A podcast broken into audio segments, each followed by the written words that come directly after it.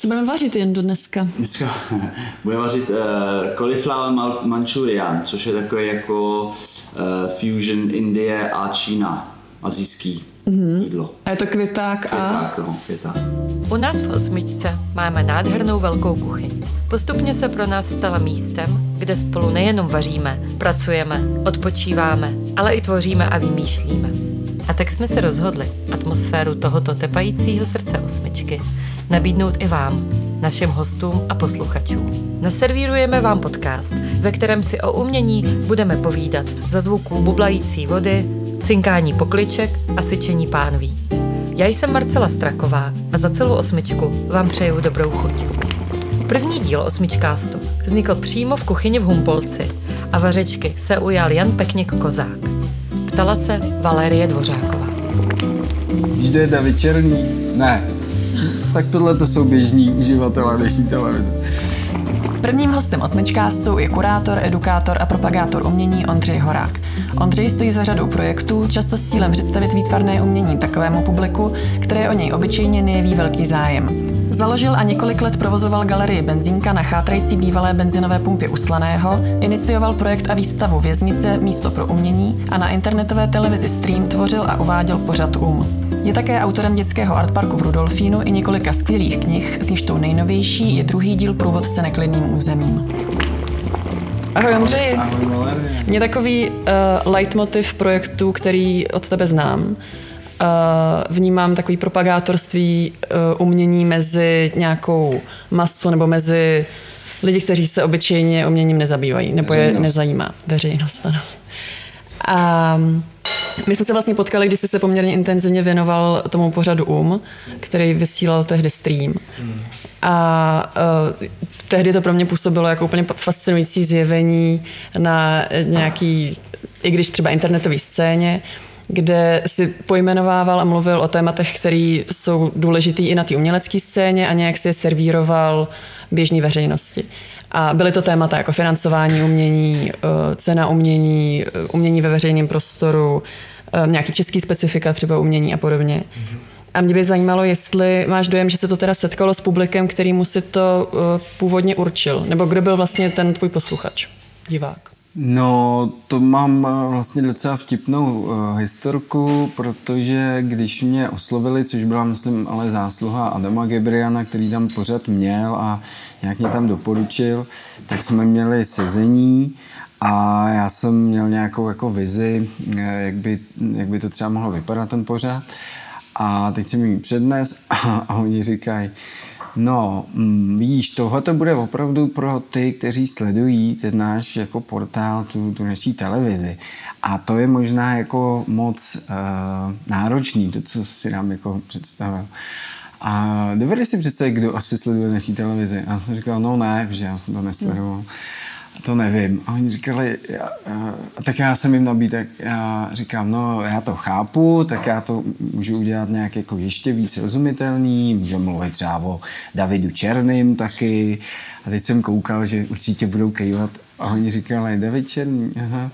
A otočili se, tam někdo procházel z těch zaměstnanců, on říká, víš, kde je David Černý? Ne. tak tohle to jsou běžní uživatelé dnešní televize. Takže jsem pochopil, že to opravdu budu muset dělat nějakým jiným způsobem. A hrozně mi v tom pomohl eh, Janek Rubeš, se kterým jsme to dělali, který eh, Janku, promiň, o výtvarném umění vlastně nic neví, on to ví. A eh, klad mi hrozně jednoduché otázky a díky nim, díky tomu, že jsem na ně hledal ty odpovědi, tak to myslím mohlo takhle fungovat. Takže já jsem na ten pořad měl eh, jako moc, eh, já jsem teda nečetl ty hejty, to nedělám pod tím, to ale jinak obecně jsem na něj měl hrozně hezký reakce a třeba dnes mě zastavují lidi a teda ne, že bych byl nějak moc, to ne, ale když mě občas někdo zastaví, tak eh, je to hezký, řekne, že se mu to líbilo, nebo že to bylo nějak pro něj důležitý. A myslím, že i ta sledovanost, my jsme měli prostě za necelý rok asi Maria, fakt asi přes milion zhlídnutí, což jako, když si vezmeme, že ty témata přece jenom byly nějak náročné a že jsme se bavili o výtvarné umění, tak no, považuji docela za úspěch. Hmm. A nejsledovanější díl byl asi ten s IKEA, předpokládám. Tento díl pořadu UM s názvem Nejnavštěvovanější galerie u nás měl bezkonkurenčně největší počet shlédnutí. Ondřej v něm upozornil na jeden nešvar, nakupování nekvalitních kopií uměleckých děl v nábytkářských řetězcích a celkem jasně se proti němu vymezil. Víš co, to je, eh, já jsem se hodně naučil a třeba jsem zjistil, že nejvíc, eh, že nej, nejdůležitější je dát tomu dobrý název, tomu mm. dílu.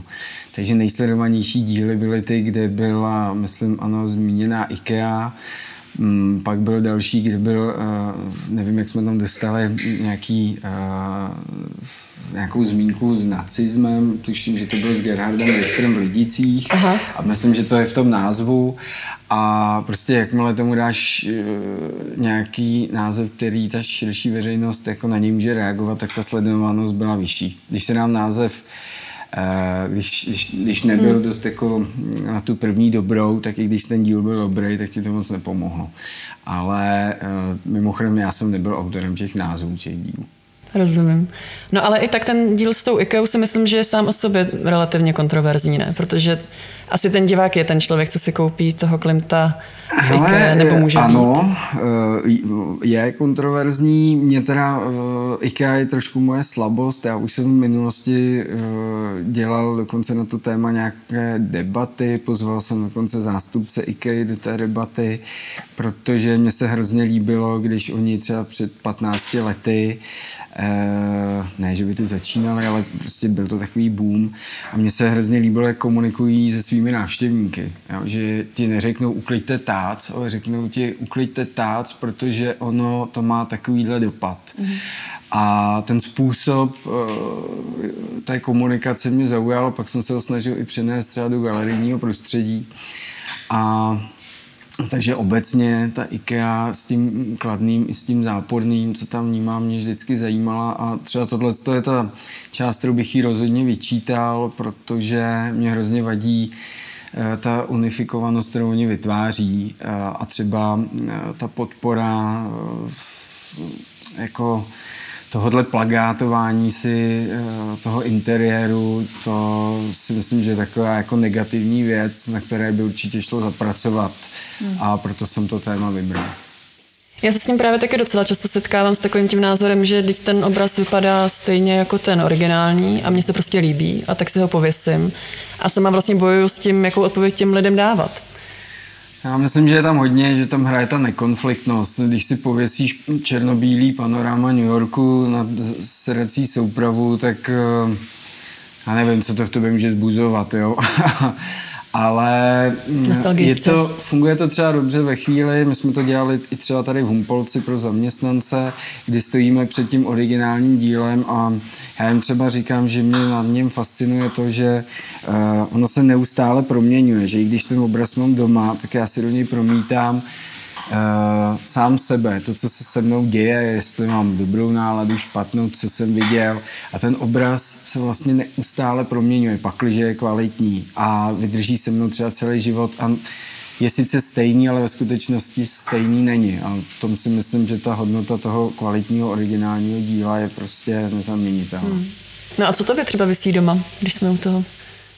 já jsem to někde říkal, že nic, pak mi to někdo vyčítal. Já teda popravdě mám opravdu rád hodně ten, ten prázdný prostor, ale teď už by to nebyla pravda, protože mi občas eh, tvarníci nějaké dílo třeba věnují.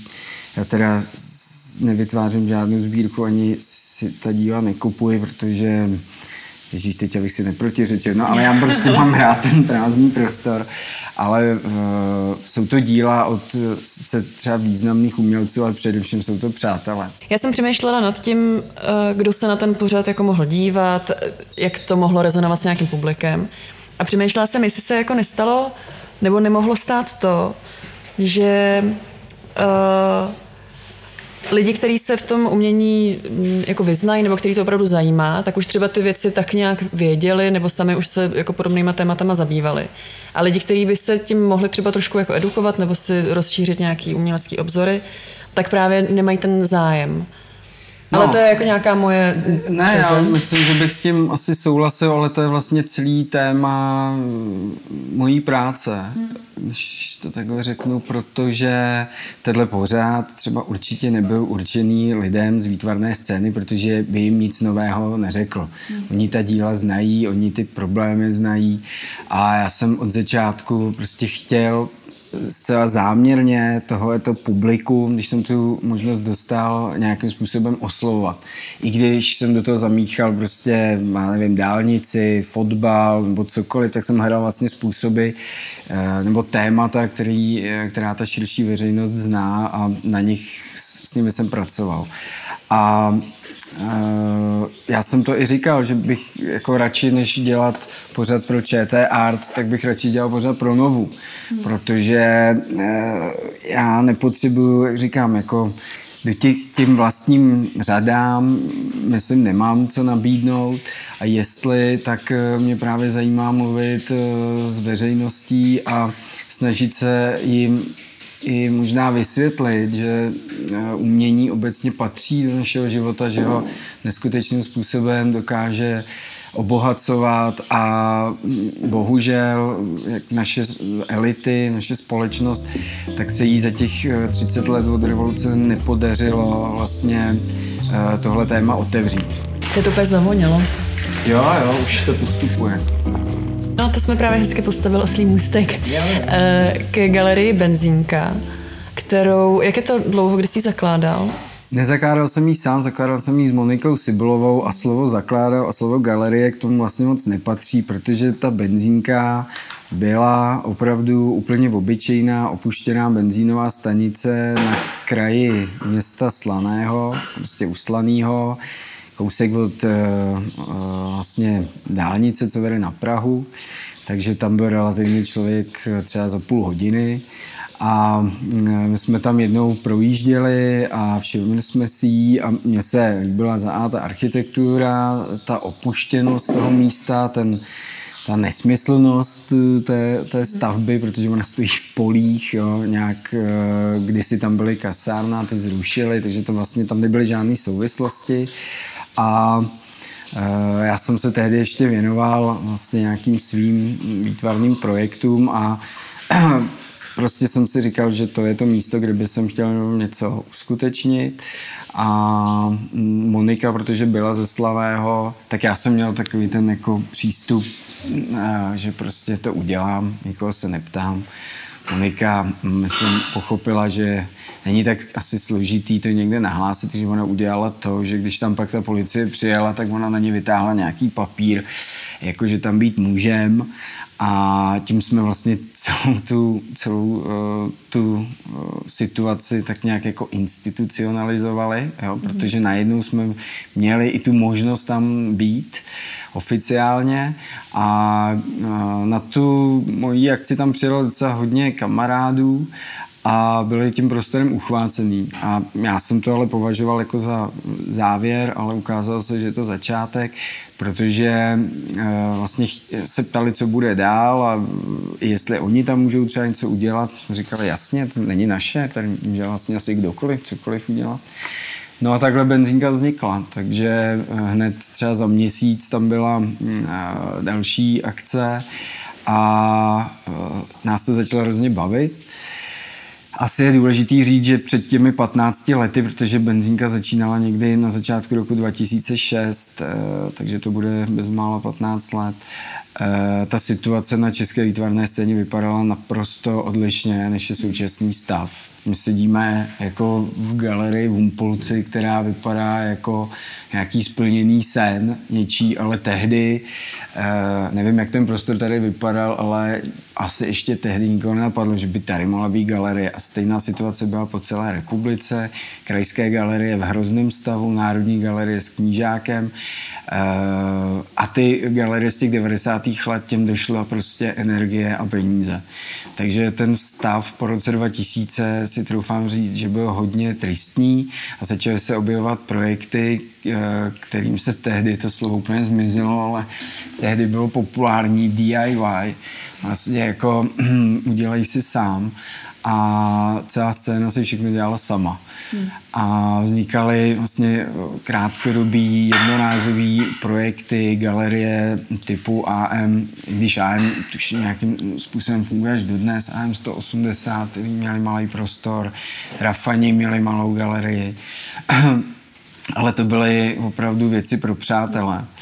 No a my jsme začínali stejně, ale protože mě, a teď už se zase dostávám k tomu tématu, zajímá to téma vtahování té veřejnosti, takže jsme docela intenzivně začali pracovat na tom, aby se benzínka stala nějakým novým kulturním centrem pro lidi ze Slaného. A dělali jsme proto naprosto praktické kroky, oslovili jsme místní knihovnu, eh, kde byli zpřátelení lidé, kteří nám pomáhali s propagací. Oslovili jsme místní gymnázium a studenty, dělali jsme pro ně workshopy, které začínaly ve škole, ale pak prošly městem a skončily na benzínce po v životě a něco se odehrálo. Mm-hmm. A eh, oslovali jsme obecně celé město skrze třeba místní noviny a jak říkám, skvěle to nefungovalo, protože se vlastně neustále ukazovalo, že na ty e, vernisáže hm, Tady já si musím říct, že benzinka vždycky fungovala jenom na ten jeden den. Jsme, ta akce se připravila, i to trvalo třeba několik dní, ale proběhlo to otevření i to e, ukončení v jeden den. A tak se sjížděli umělci, teoretici z Prahy, ale z toho slaného doufám říct, že tam za těch pět let opravdu bylo pár, možná desítek lidí, ale stovek určitě ne. Ty místní obyvatele eh, ten prostor zajímal jenom z jednoho důvodu a to bylo, že tam mohli vysypat eh, odpad. Eh, to asi taky bylo víc jako typický pro tehdejší dobu, že možná to nebylo dořešený, ale prostě když si chtěl někam vysypat jako vytlučený dlaždičky z koupelny, tak nebylo lepší místo než tady ta benzínka, protože tam se dalo zaparkovat, nikdo tam nebyl, tak se to tam vysypal. Takže my jsme se stali takovými svědky, taková, udělali jsme takovou sociální sondu, jo, protože z toho odpadu se hodně dozvíš, takže e, tam probíhaly po večerech... Analýzy. no, ty probíhaly mm, přes den, ale po večerech tam probíhalo nějaké rejdění, protože e, od injekčních stříkaček přes kondomy po nedojedená jídla, tam se prostě asi odehrával nějaký jako e, život a do toho vysypaný bego Agonie, eh, Mrtvý pes, bohužel v Gauči eh, a, a, a tak dál. To bylo jako kolorit toho místa. A ten výběr umělců probíhal nějak úplně organicky? Ale eh, když tady já jsem ti přivez katalog, protože už si z toho nic nepamatuju, takže eh, jenom abych... Já právě na to navazuju, protože je zajímavý, jak jsi vlastně sám říkal, že ta umělecká scéna tehdy vypadala úplně jinak. Tak co je zajímavé, že se tady objevují jména, které dneska právě na té umělecké scéně docela jako fungují. No, uh, jenom, že tehdy to mm, benzínka byla kombinace hodně mladých studentů a potom umělců, kterých jsme si vážili, který jsme měli rádi. Takže tady najdeme Uh, úplně začínající jména, jako byl Martin Kohout, uh, Pavel Sterec, uh, Janek Rous, Aleš Čermák uh, a uh, nebo Darina Alster. A k tomu najdeme jména už tehdy jako etablovaných umělců, jako byl Martin Z nebo, nebo Igor Korpačevský a podobně, což prostě byli lidi, kteří neměli problém a to jsem vlastně neřekl, eh, s tím, že ten prostor nebyl vůbec nějak zafinancovaný. Ty zdroje těch financí, který teď jako docela snadno takzvaně všechno vygrantujeme, tak tehdy vůbec takhle nefungovalo. Ne, že by to bylo tak dramatický, že by nešli sehnat žádný peníze, ale my jsme udělali rozhodnutí, že to uděláme úplně bez peněz. Takže benzínka za celou tu dobu fungovala Eh, bez jakékoliv podpory a všechny projekty, které se tam odehrály, si buď platili umělci sami, anebo jsme je dopláceli my s Monikou finančně. A nedovolím si poznámku, v současné době třeba eh, děláme ne podobný, ale projekt pro jeden zámek v severních Čechách a snažíme se místní lidi zaujmout pro výtvarné umění a tak dále. A já oslovuju umělce z té současné generace, a nejde to, nechtějí. Aha, takže... jako na bázi tady toho... Mm-hmm. No, protože ten zámek nemá moc peněz, mm. takže oni třeba řeknou, máme 50, jako horko těžko dali dohromady 50 tisíc, což zase ale není podle mě tak málo, ale těch omluvenek mi přišlo jakoby tolik, že jsem to nakonec dal a zavolal jsem teda uh, Krištofu Kinterovi, který okamžitě řekl ano. Hmm. A ty následní byly třeba Jirka Franta s Davidem Bémem. Jo. A když jsem se pak o tom bavil zrovna s Krištofem, tak já si prostě myslím, že tahle ta generace i třeba těch umělců z té benzínky, to měla prostě nastavený trošku jinak. To nemá být vůbec výčitka k současné generaci, jo. ale oni bože můj, už říkám oni, ale no prostě jsou o 20 let mladší, e, prostě vyrůstají už v jiném prostředí, jo, a mě, mě fascinuje, že jsou prostě e, schopní si říct, že za to chtějí mm, takovouhle částku, že prostě řeší svoje CV a, e, a podobně, což tehdy prostě neexistovalo, protože se ani neměl web ani nic. A já chci jenom říct, že jsem hrozně rád, že se to tím směrem jako posunulo. Když jsi zmínil Davida Bema a Jiřího Frantu, tak s nimi spolupracuješ docela často. Vy jste spolu dělali ten Art Park v Rudolfínu. Taky. A knížky a tak. Na projektu Art Park v galerii Rudolfinum Ondřej spolupracoval se skvělými výtvarníky. Cílem celého Art Parku je kreativním a interaktivním způsobem pomocí ilustrací, her a různých doprovodných programů představit umění i dětským návštěvníkům Rudolfína tak eh, to mi vlastně přijde hezký eh, navázat teďka na to, jak ty generace se vzájemně odlišují, protože ten art park je vlastně něco, co um, začíná u dětí s tím uh, vštěpováním uměleckých základů. Zase, no, uh, souvisí to s tím, že já, když jsme udělali tuhle zkušenost ve Slany a já jsem si tam prostě uvědomil, že Eh, je daleko asi důležitější začít mluvit s tou úplně nejmladší generací. Takže mm, vlastně dodnes běží projekt, který se jmenuje Máš umělecké střevo, což je platforma, kde my se snažíme měnit vzdělávání ohledně teda výtvarné umění na středních školách. K tomu používáme různé způsoby, soutěž pro studenty a podobně ale pak mi došlo, že i ta střední škola je už skoro moc, že musíme vlastně úplně těm malým dětem.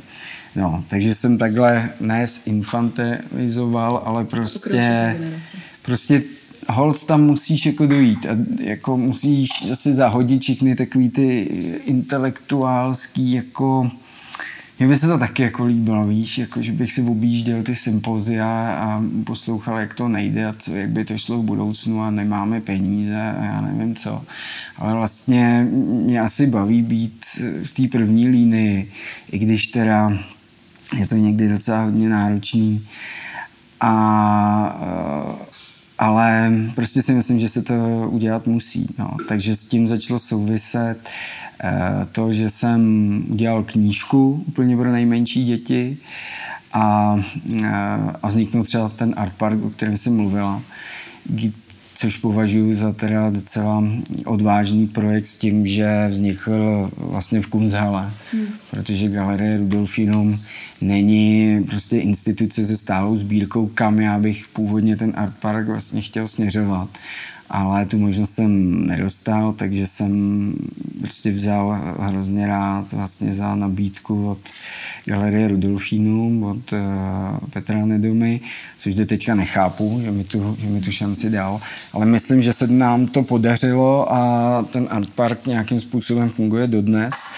A uh, a já jsem tam uplatnil to, co jsem si vyzkoušel už třeba v minulosti v Gasku, a to je zapojení výtvarníků. No a máš pocit, že když začínáš u těch malých dětí, že ten uh, dopad už je třeba vidět, protože ty projekty trvají už docela dlouho? Ty jo, no víš co, to je těžký, protože Praha, kde žiju a kde jsem nejvíc jako konfrontován, tak eh, je prostě trochu jiný město, než zbylá města republice. Samozřejmě Brno, Ostrava, Plzeň, eh, tam je to asi dost podobný jako by v té Praze, takže by to ty lidi taky potvrdili. Jsou tam lidi, kteří jsou zvyklí chodit do galerií, jsou neustále vlastně pod, eh, nebo mají možnost neustále svůj čas nějak eh, poměrně atraktivně využívat.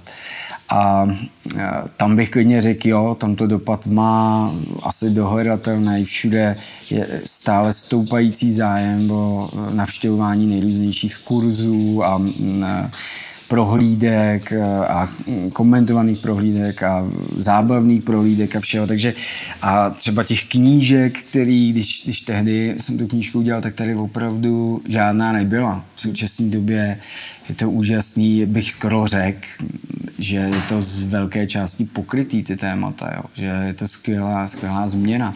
Tady taky překlady knížek ze zahraničí a podobně. Takže tohle jako zasíťování tady funguje, ale a to bych si teda trouf říct, že spousta lidí, kteří se podílejí na tom programu v těch velkých městech, ví, nechci někomu křivdit, ale hrozně málo o tom, co se děje v, třeba ve školách v nějakých jiných částech republiky. Hmm. Jo. A mně se tohle, my, my máme ty informace jak díky té soutěži, tomu, eh, tomu střevu, protože vlastně komunikujeme s každou školou, která má zájem z celé republiky, z každého města.